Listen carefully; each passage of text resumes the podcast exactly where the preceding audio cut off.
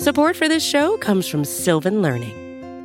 When children love learning, they can tackle any challenge life throws at them. Sylvan's Insight Assessment can help you determine if your child is ready for what's ahead. It can also identify gaps in learning and point out areas that could be of concern for your child so they can tackle what's to come.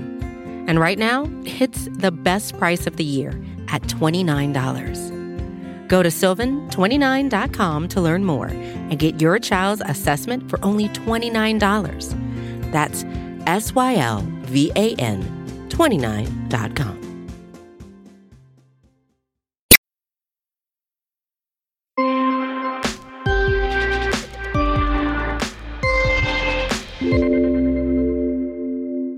It's Today Explained. I'm Sean Rameswaram. We've talked about Black Panther on the show before, but never this one specific scene.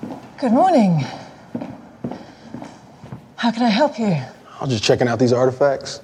They tell me you're the expert. Ah, you could say that. It's the first time we meet a guy named Eric Beautiful. Stevens, aka Killmonger. He's played by Michael B. Jordan. Where's this one from? The Bobo Ashanti tribe, present day Ghana. And what about this one? That one's from the Edo people of Benin, 16th century. Now, tell me about this one.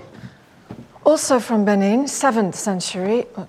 Fula tribe, I believe. He's at an art museum that certainly seems like it's supposed to be the British Museum in London, and he can't help but notice everything on display has something in common. How do you think your ancestors got these? You think they paid a fair price? Or did they take it like they took everything else?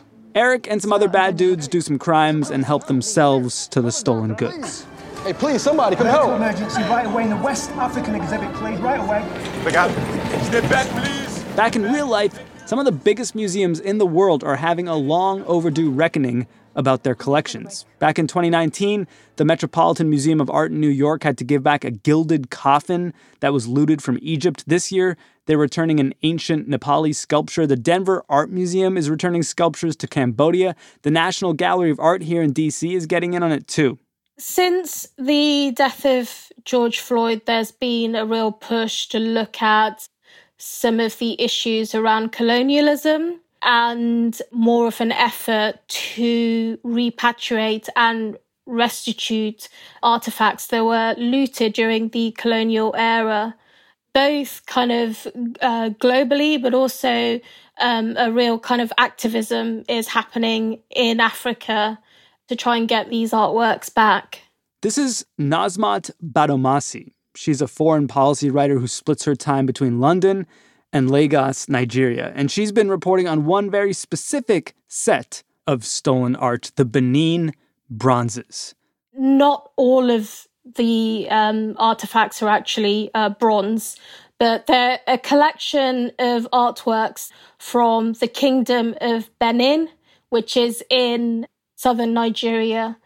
It's often confused with um, the Republic of, of Benin, which is a, a, a country that is near Nigeria, but the two are not linked at all. A once mighty kingdom, now part of Nigeria, whose bustling modern day streets are still defined by the brutal invasion of the British back in 1897.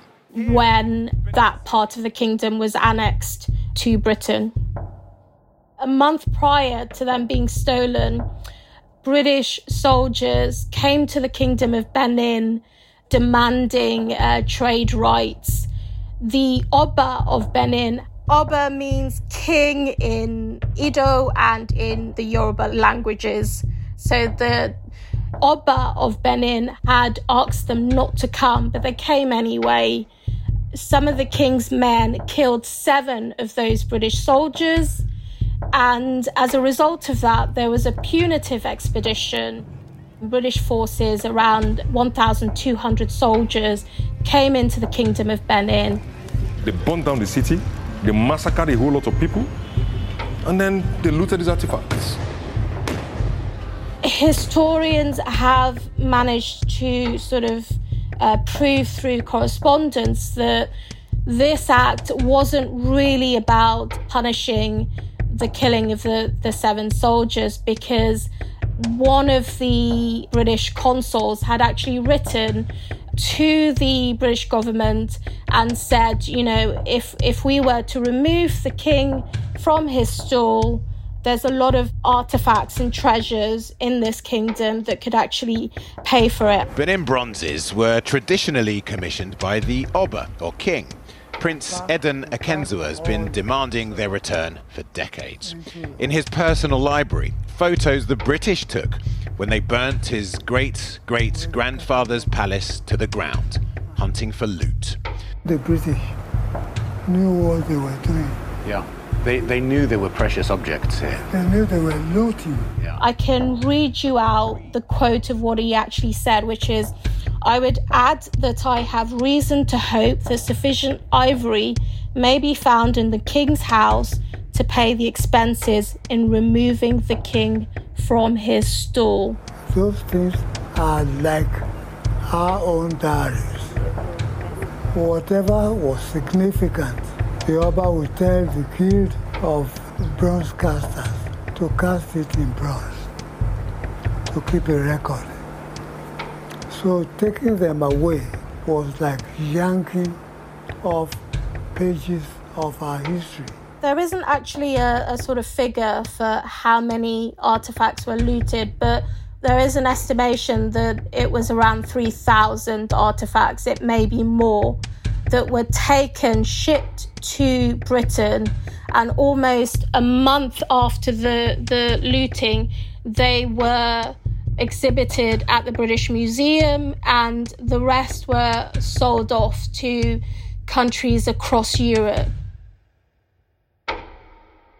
They ended up almost, you know, across the world, apart from much of the African continent, unfortunately. So you have Benin bronzes at the Metropolitan Museum of Art. There are Benin bronzes in Germany, in France, um, Russia, everywhere, really. What makes them such an attractive item to display at museums around the world? I think it's because of their intricacy. Okay. With the lost wax process, molten metal is poured into a mold that has been created with a wax model. Once the mold is made, the wax model is melted and drained away. The process means that each work is unique. Some of these um, artworks date back centuries. The first female to be depicted was Queen Idia. The most recognizable um, artifact from that collection is actually uh, what's called the Queen Idia pedant mask. And the pedant is a sort of replica of the Oba's mother, the king's mother. She was known to be a very powerful woman uh, with great spiritual powers and authority that she deployed.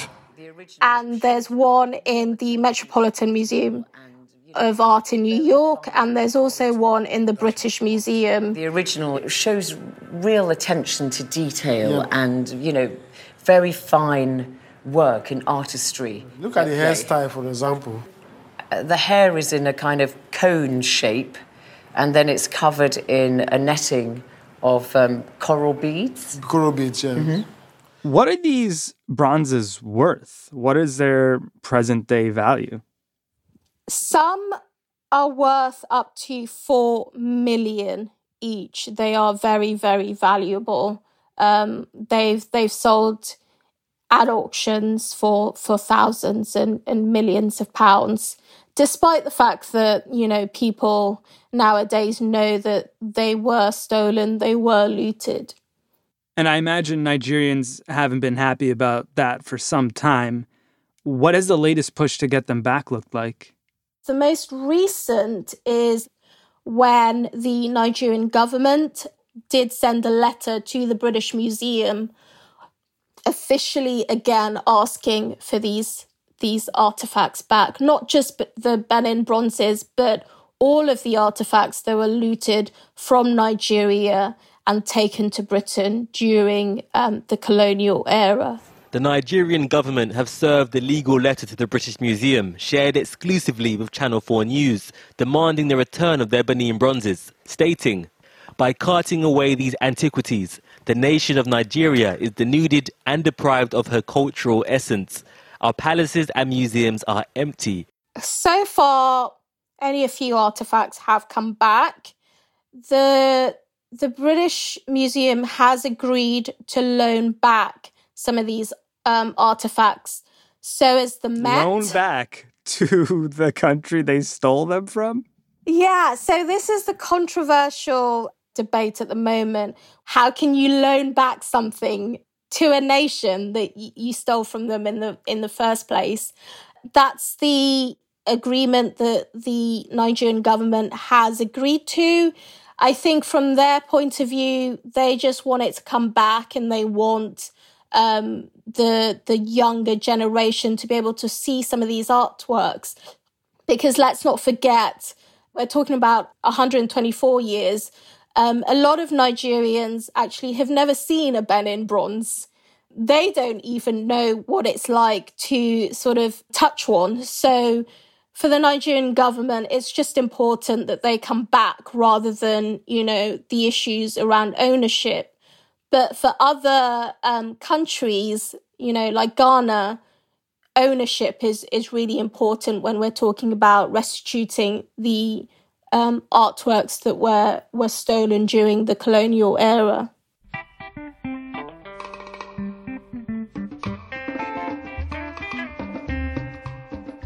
Tell me how you first got to see the Benin bronzes and how you felt. So I grew up partly in Nigeria and then my family moved to the UK. I didn't know the, the background to them when I first saw them at the British Museum. I didn't know how they were taken.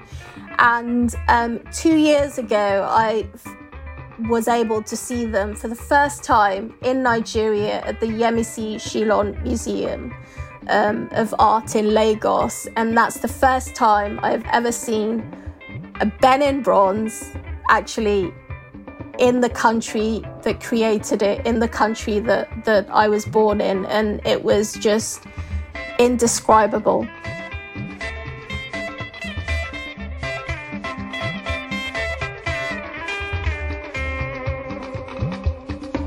lọ́jọ́ tá a bá bímọ sílé ayé tàlejò ló máa kí ni kú ewu. More with Nazma in a minute on Today Explained.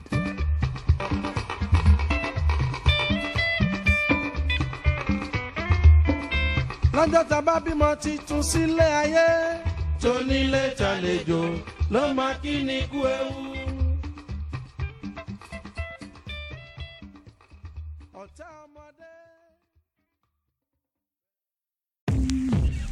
Today Explains support today comes from Quince, which rhymes with since but is spelt with a Q-U.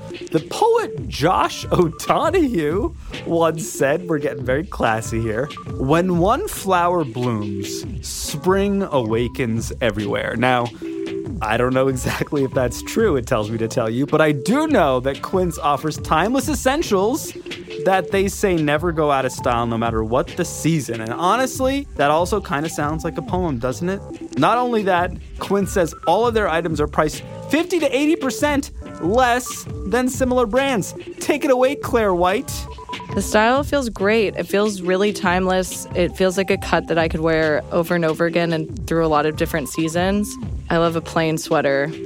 You can upgrade your wardrobe this spring by going to quince.com slash explain for free shipping on your order and 365 day returns. That's Q-U-I-N-C-E dot com slash explained to get free shipping and 365 day returns. Quince.com slash explained. It rhymes with since. Support for Today Explained comes from Indeed. Hiring can be difficult. You can hope and pray and ruminate on how to find the perfect candidate, or you can turn to something more reliable a smart piece of technology like Indeed's matching engine. According to Indeed, that matching engine is constantly learning from your preferences for job candidates, so it becomes more accurate over time. The more you use it, the better it gets. Indeed also lets you ditch some of the busy work, scheduling, screening, messaging. According to Indeed data, they have over 350 million global monthly visitors. They also did a survey that showed 93% of employers agree that Indeed delivers the highest quality matches compared to other job sites. Listeners of Today Explained will get a $75 sponsored job credit to get your jobs more visibility at Indeed.com slash Today Explained. You can go to Indeed.com slash Today Explained. Let them know you heard about Indeed on this podcast. Indeed.com slash Today Explained. Terms and conditions do apply. Need to hire? Asks Indeed. You need Indeed.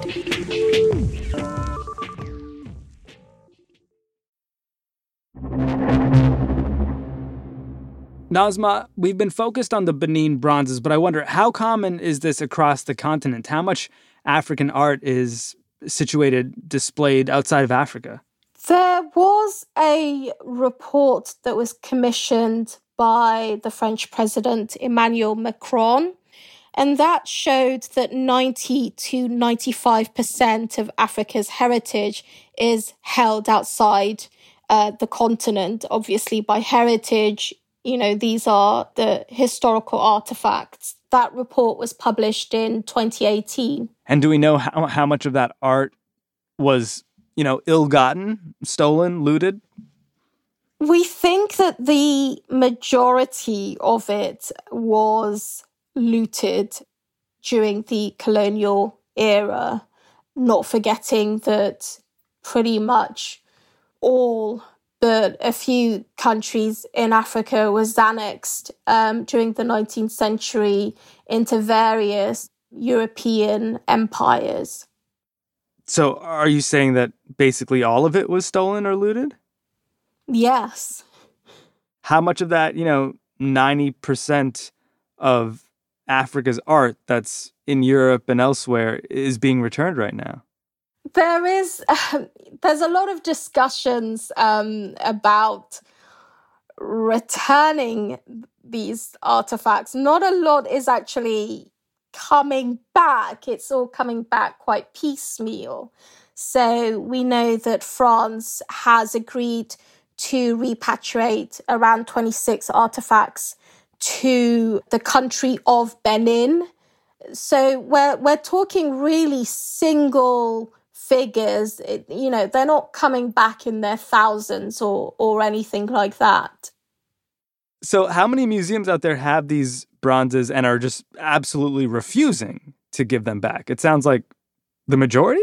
The British government have basically they have a stance that they will retain and explain objects. There are two acts within um, their legislator that stops the return of um, artifacts, and that is the British Museum Act of 1963 and the National Heritage Act of 1983.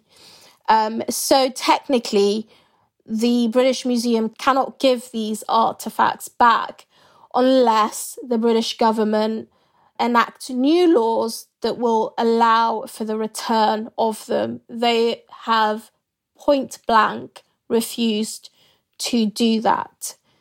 You know, you, you talk about these works of art being you know, on display at the British Museum and the Metropolitan Museum of Art, some of the most famous, illustrious art institutions in the world. Where do they end up when they go back to Africa, if they go back to Africa? Well, there's been a kind of great push to open up new museums across the continent because one of the biggest pushback against repatriation was that African countries could not house these treasures, that they didn't have the facilities to be able to keep them. So there's been a lot of effort to opening up new kind of state of the art museums. Within Nigeria itself, there is the Edo Museum of West African Art, which is opening up in Benin on the former ruins of the old palace. There's also the John K. Randall Center for Yoruba History and Culture in Lagos State that is looking to repatriate and restitute uh, Yoruba cultural art. In Ghana, there's a, a sort of relaunching of its national museum, and there's another $30 million Pan African Heritage World Museum that is currently being built. Senegal, of course, in 2018 opened up the Museum of Black Civilizations, and you know they talked about reclaiming the the cultural language and reclaiming the narrative of of African history. I give you my last guy, spend. Everything I do, under, under, under 50, under, under, under. Me under, under, under, under, under 50, understand. Nothing when you do me, under.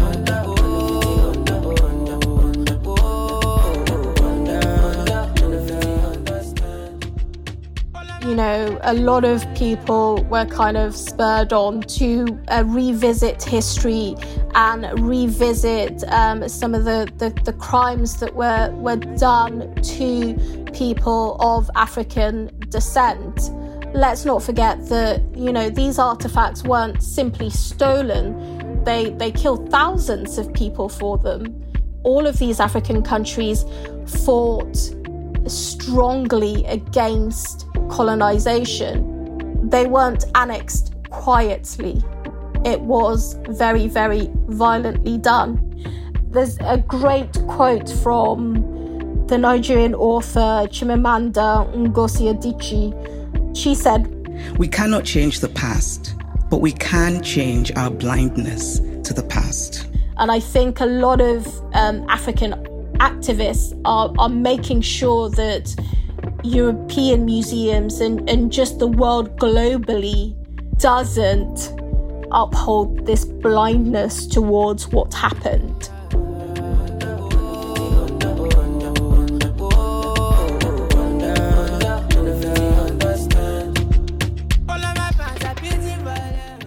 When we talk about this art that was stolen, we're told that they cannot be returned to Africa, for example, because Africans will not take good care of them. It is not merely condescending to say, I cannot return what I stole from you because you will not take good care of it. It is also lacking in basic logic. Since when has the basis of ownership been taking good care of what is owned? This position is paternalistic arrogance of the most stunning sort. It does not matter whether Africans or Asians or Latin Americans can take care of the art stolen from them. What matters is that it is theirs.